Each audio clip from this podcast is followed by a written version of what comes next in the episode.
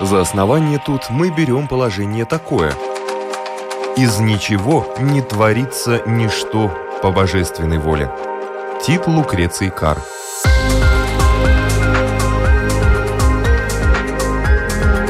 Дерзкие теории, смелые гипотезы, предположения, которые завтра могут стать аксиомами. Программа обо всем, что нас окружает. Природа вещей – на Латвийском радио 4.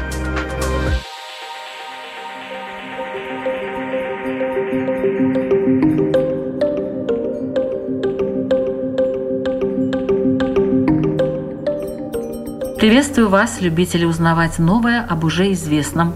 В эфире программа «Природа вещей» и я, ее ведущая Людмила Вавинска.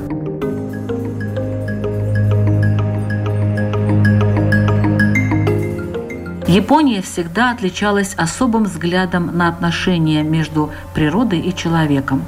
Это выражалось в живописи и поэзии, в быту простого жителя страны и в устройстве целого государства – в отличие от Китая, где подчеркивается возможность человека создавать уникальные сооружения, как бы украшающие собой природный ландшафт, японцы не стремятся противопоставить или нарочито показать свои искусства, умения, познания и достижения.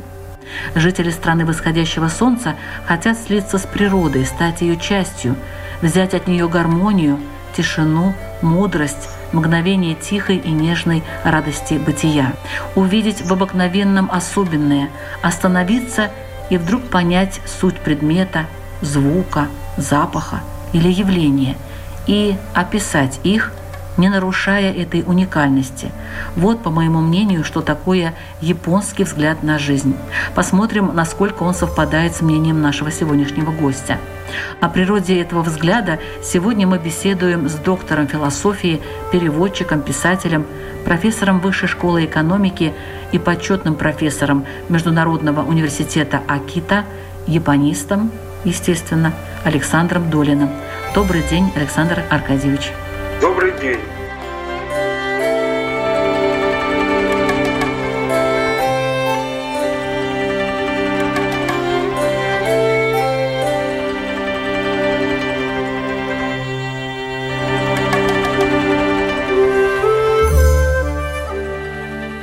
Действительно ли у японцев особое мировосприятие, тесно связанное с традиционными воззрениями на природу? Безусловно, у японцев особое мировосприятие, которое, возможно, две тысячи лет назад не было особым. Фактически было присуще практически всем народам древности, то есть они сохранили такой анимистический взгляд на природу, когда человек обожествляет и наделяет совершенно особыми качествами все природные явления. Это и дождь, и ветер, и солнце, и море. И японцы говорят, что в их традиционной религии синто 8 тысяч божеств. На самом деле их может быть даже еще больше. Иногда это определение дается просто как бесчисленное множество. И эти божества обитают повсюду в природе.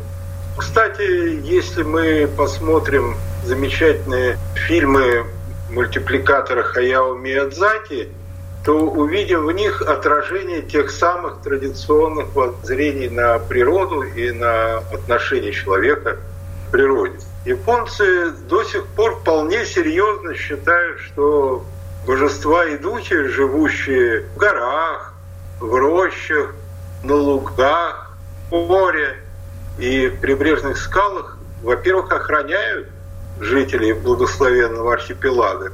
И, во-вторых, придают всему окружающему, в том числе и человеку, особую духовность.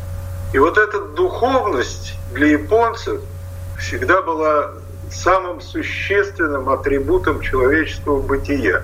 Даже для простых людей, которые в сущности не обязаны быть уж настолько духовны, то есть крестьяне, ремесленники, в Японии всегда, во-первых, был очень высокий уровень грамотности, и, во-вторых, был очень высокий уровень приобщения к духовным ценностям.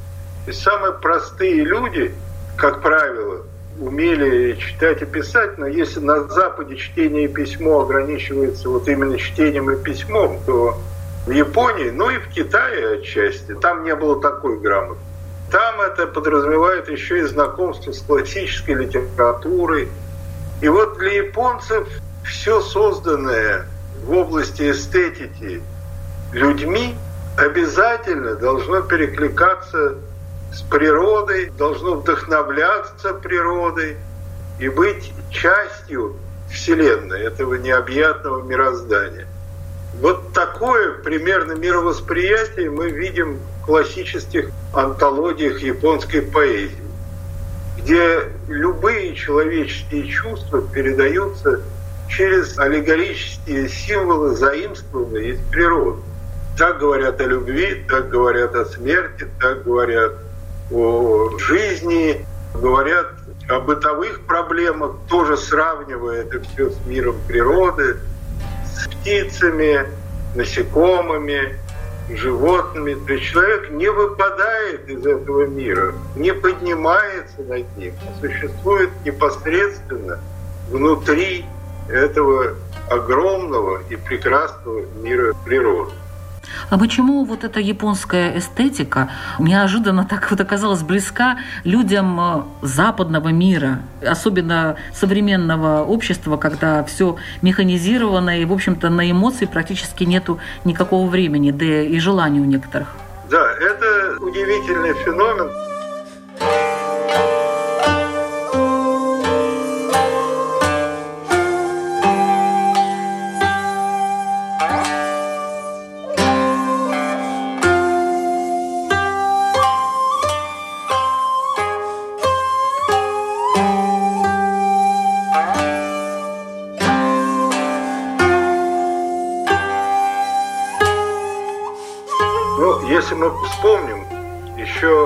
18 века в Европу пришла как раз мода на все китайское, так называемое шинуазри.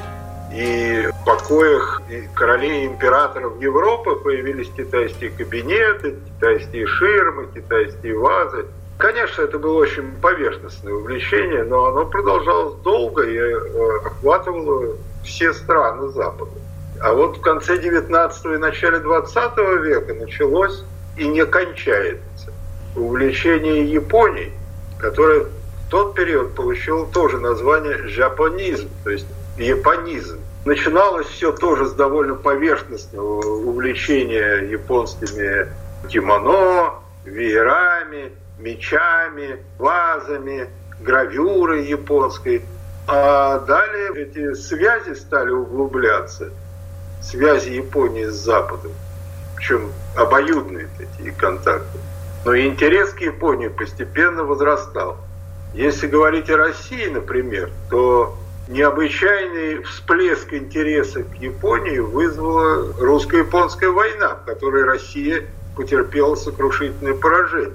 Это был, конечно, шок, но, как ни странно, отношение к Японии после русско-японской войны в России только улучшилось. То есть э, Японию зауважали все те, кто раньше относился к ней с э, недоверием, с презрением. И захотели ну, узнать ее получше, да? Эту страну. Да. Но также и на Западе. Та же русско-японская война повлияла и на восприятие Японии в глазах всех европейцев и американцев. И уже тогда на Запад стали проникать первые элементы японской эстетики. Например, японская архитектура стала уже в начале 20 века прививаться, скажем, в Америке. И в дальнейшем ее просто очень широко культивировали ведущие архитекторы, такие как э, Фрэнк Ллойд Райт и многие другие. Японская гравюра у Кио оказала решающее влияние на формирование стиля импрессионистов и постимпрессионистов. Некоторые постимпрессионисты были просто ярыми фанатами Японии, как Ван Гог. У Ван Гога есть множество картин, копирующих, скажем, гравюру у Тио, или изображающих, допустим, папаша Тандита, почтальон в виде там, японского монаха, да и сам Ван Гог себя рисовал в виде японского монаха, и Он копировал гравюры Хиросиге, буквально их копировал и даже срисовывал иероглифы, которые прилагались к гравюре. Но что понравилось человеку Запада все-таки в японской эстетике? Художникам, допустим, понравилось то, чего не доставало им самим. То есть оригинальный взгляд на природу, специфическое видение малого в великом и наоборот, там, великого в малом. И вот это как раз подтолкнуло импрессионистов и постимпрессионистов к э, изображению предметов такими, какими мы видим у них.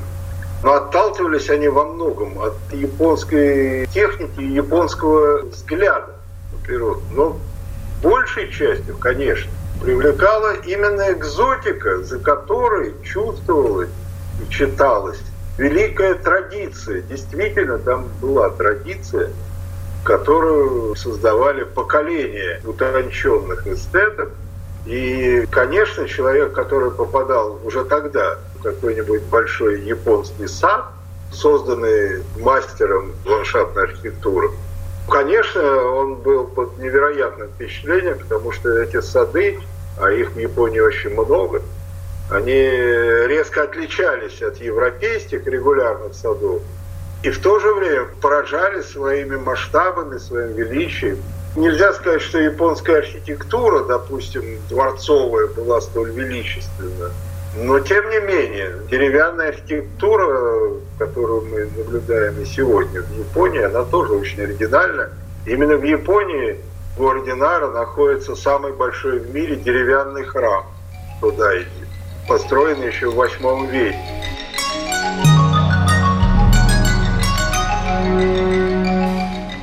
Мацуо Басё. Я прост. Как только раскрываются цветы, ем на завтрак рис. Ветер со склонов Фудзи в город забрать бы, как бесценный дар –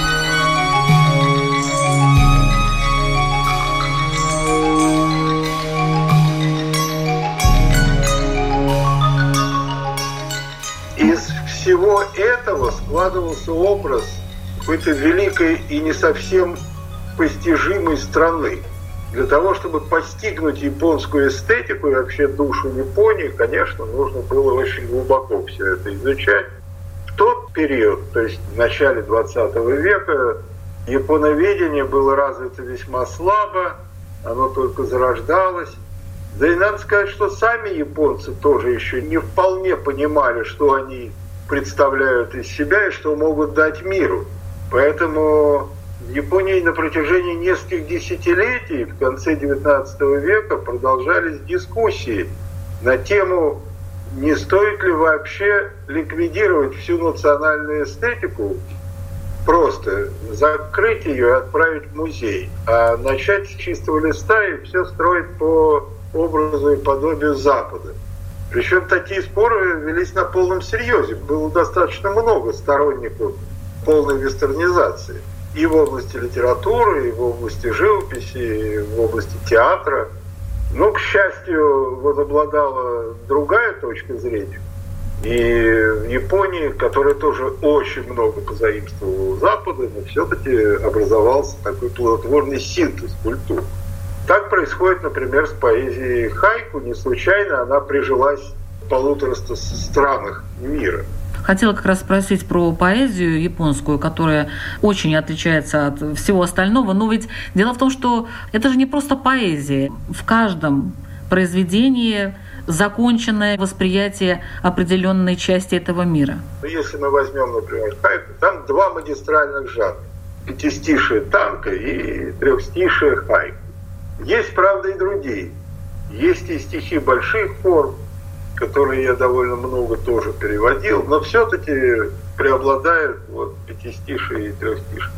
Если мы возьмем, допустим, вот как раз трехстишие хайку, которые сейчас столь популярны на Западе, то в японском варианте это очень глубокая философская традиция – Правда, не всегда она была столь глубока. В общем, ее привел в такое состояние великий поэт Басё и его последователи. Ну и действительно, для того, чтобы понять хайку сложный, скажем, Басё или Русоном или Иса, это великие преемники, Басё, для того, чтобы понять такой хайку, надо очень внимательно изучать философию и эстетику этой страны. Например, хайку считалось таким искусством, которому надо обучаться много лет. Мастера хайку открывали свои школы в течение многих-многих лет. Фактически читали там лекции, проводили семинары, мастер-классы и так далее. И потом выдавали лицензии. Так, собственно говоря, происходило во всех школах японского искусства и литературы. Что, кстати, исключало всяческую графоманию и любительство. Но так или иначе считалось, что освоение техники и, главное, эстетической сущности хайку требует ну, действительно многих лет. Сегодня на Западе подход к этому всему несколько иной. Да, собственно, и в современной Японии он иной. То есть сегодня как бы осталась в основном оболочка, а все вот эти тонкости философии дзен-буддизма, о которых так много говорил Басё и его ученики, они остаются немножко за кадром. То есть о них толком никто не знает. И сами многие японцы почти не читают ни Басё, ни, ни классику другую. А уж тем более на Западе, ну, знакомиться иногда с такими вещами по переводам, но это все совсем не то. Поэтому сегодня западные хайку, и в России в том числе, это хайку, существующие именно как скорлупа ореха без ядра. Но выглядит неплохо. Ну, как орешки, развешенные на рождественской елке. В основном. Я не говорю, что это плохо. Это вообще хорошо и красиво.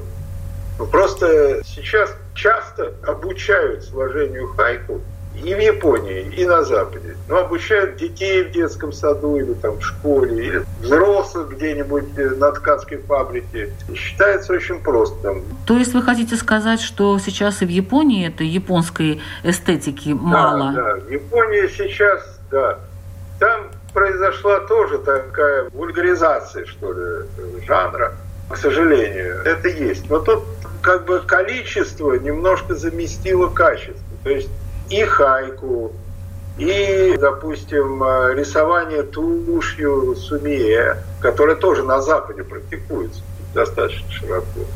И э, даже выращивание вот бонсай, что требует многих лет. Все это есть, и все это поддерживается. И все это в каком-то смысле, конечно, является продолжением традиции, но только в определенном смысле. Потому что почти никто из современных японцев не изучает вот философскую подоплеку своего вида искусства.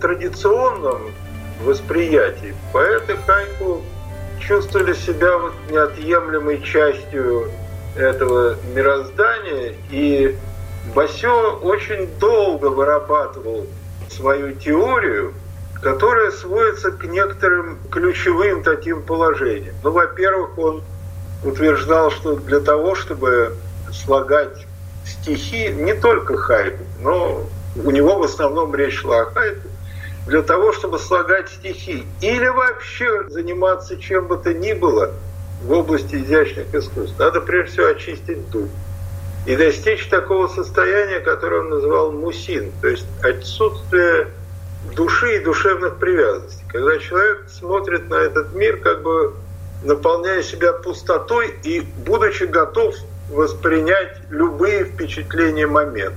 Как, допустим, поверхность пруда отражает Луну ночью. Так объективно просто воспринимая Луну. Вот это вот состояние мужчин. Кроме того, Басё учил, что человек, который занимается в частности хайку, но мы говорим вообще о целом комплексе вот, дзен-буддийских искусств. Ну, хайку, в частности, это такое важное тоже искусство. Но и в других происходит примерно то же самое. Так вот, человек, который является мастером таких искусств, должен идти по жизни, следуя принципу фурю. Фурю – это буквально переводится как ветер и поток. Принцип был заимствован у старых китайских мастеров, ну, как это водится в Японии, переосмыслен. И подразумевается, что человек должен быть полностью свободен от э, любых низменных привязанностей, страстей, вообще от любых интересов. То есть должен быть своего рода отшельник, даже если он вовсе не живет где-нибудь э, в скиту, а живет в городе. Но это должен быть человек свободный от любых соблазнов и отвлечений. То есть есть некоторая такая избранность у этих ну, поэтов? Ну, э, да, в каком-то смысле это избранность. Это именно свобода от житейской суеты и прозы. Вот что такое фурю. Интересы политические, бытовые, денежные не должны отвлекать человека, как они не отвлекают ветер, летящий над долом, или поток, который течет в море. Человек должен быть свободен, внутренне свободен всегда. И это очень существенно. Это вот как раз то самое, одно из тех ключевых, видимо, качеств дзен-буддийского искусства, которое привлекает людей Запада сегодня, поскольку мы погрязли, в общем-то, в житейских таких интересах, а человек стремится всегда к противоположному, тому, чего у него нет. Японцы тоже стремятся к тому, чего у них нет, но это отдельный вопрос. Сегодняшние японцы еще более, чем люди Запада, погрязли во всех этих житейских вопросах. И они тоже хотят, конечно, в каком-то смысле, но хотя бы занимаясь икебаной или сумие, или хайку, они хотят от этого хоть на время освободиться. Но получается, что только на время, на краткий какой-то период. А в средние века подразумевалось, что человек должен достигнуть этого состояния и в нем находиться. И оно вело к окончательному прозрению, новому, обновленному взгляду на мир. Это прозрение называлось в дзен-буддизме сатори. И вот тут тоже, что привлекает, например, людей и в Японии, на Западе, именно, вот, скажем, к дзен-буддизму, а не к другим учениям которые тоже там существуют. Почти все секты буддизма ставят конечной целью духовных практик достижение нирваны, то есть вот абсолютной свободы, как бы вхождение в небытие. Нирвана — это небытие. Но в дзен-буддизме конечная цель не такова, вовсе не вхождение в нирвану. Конечная цель именно достижение прозрения для того, чтобы улучшить свое существование на Земле, свое собственное и окружающих людей. И вот человек, который достигает сатори, то есть прозрения в этой жизни, он как бы обретает новое видение, более отчетливое, более объективное видение мира. И далее, в общем, сохраняя в себе вот такое состояние, он должен продвигаться все дальше и дальше по пути совершенствования, которому нет конца, до самой смерти.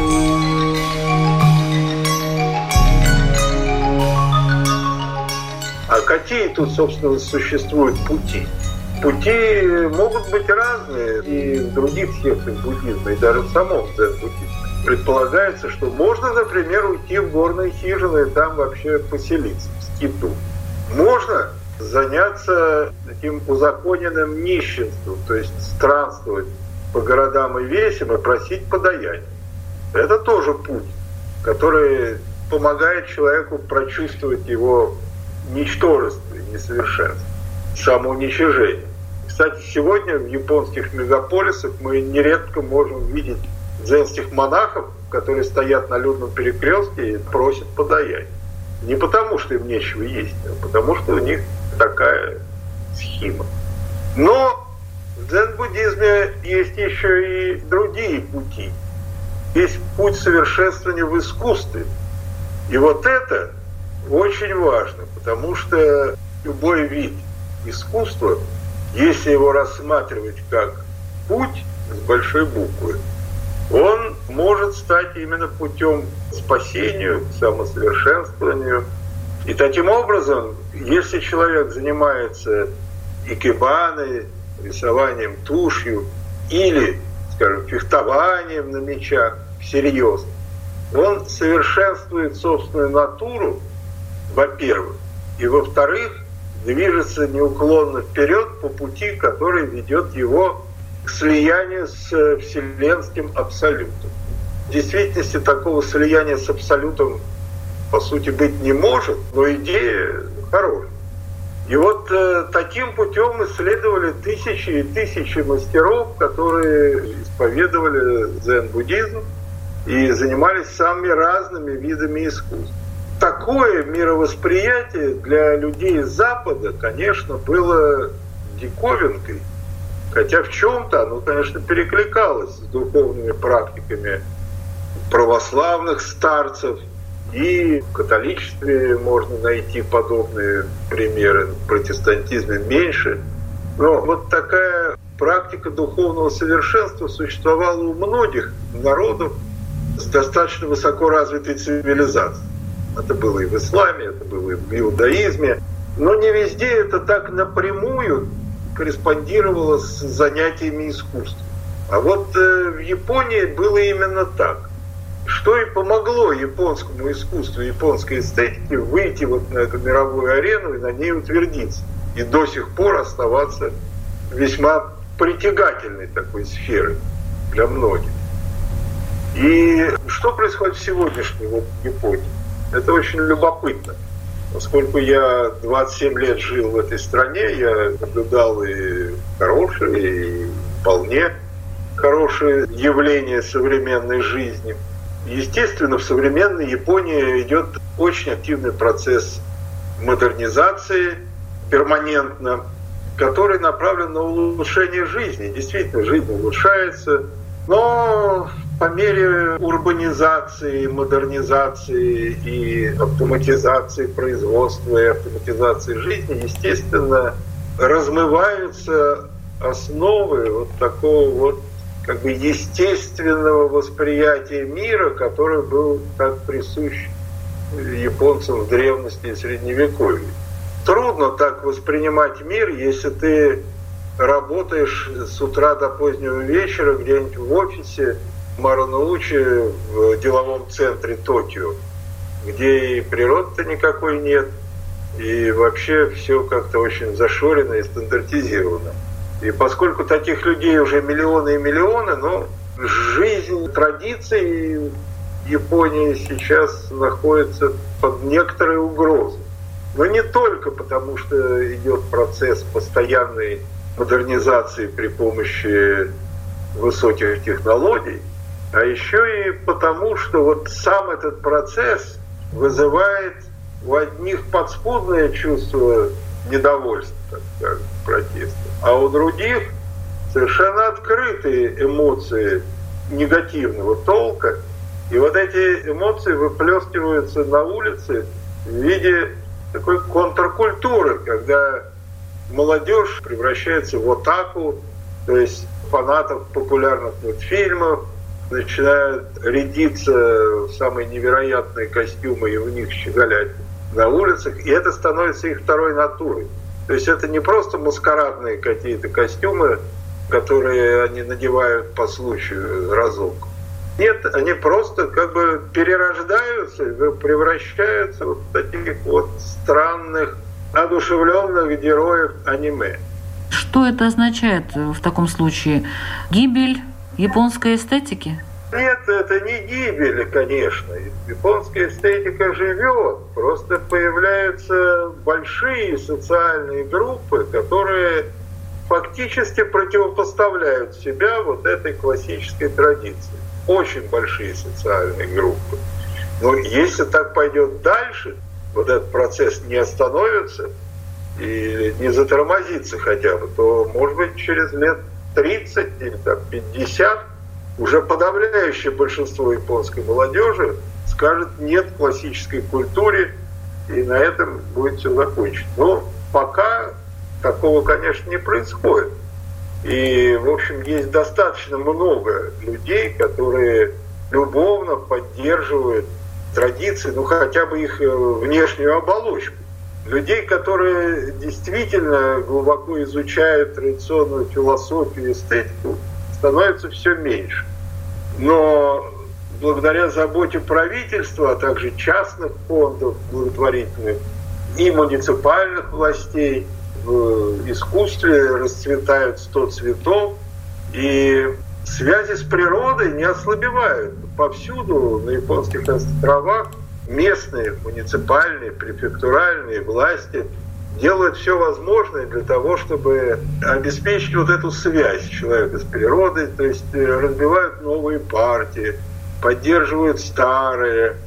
Даже в маленьких полисадниках вокруг домов мы видим торжество традиционной эстетики. Это не произвольные такие садочки. Это для того, чтобы оформить садик вокруг дома площадью буквально полсотки, то есть ну, совсем мизерно, вызывают обязательно мастера ландшафтного дизайна и все это оформляют в лучших традициях. Все это есть, но постепенно духовная составляющая слабеет сегодня. Но когда-то, конечно, это было неотъемлемой частью духовного воспитания.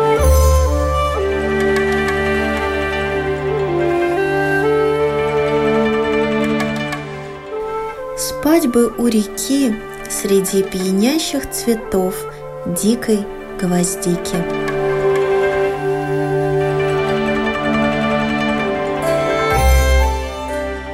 Персики цветут, а я жду все не дождусь вишни цветения.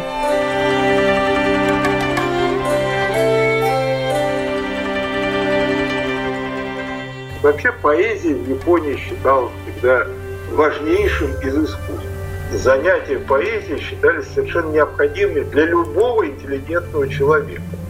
Любой человек, маломальски образованный, должен был уметь, во-первых, слагать танго, где иногда хайку, а во-вторых, он должен был знакомиться со всем классическим наследием.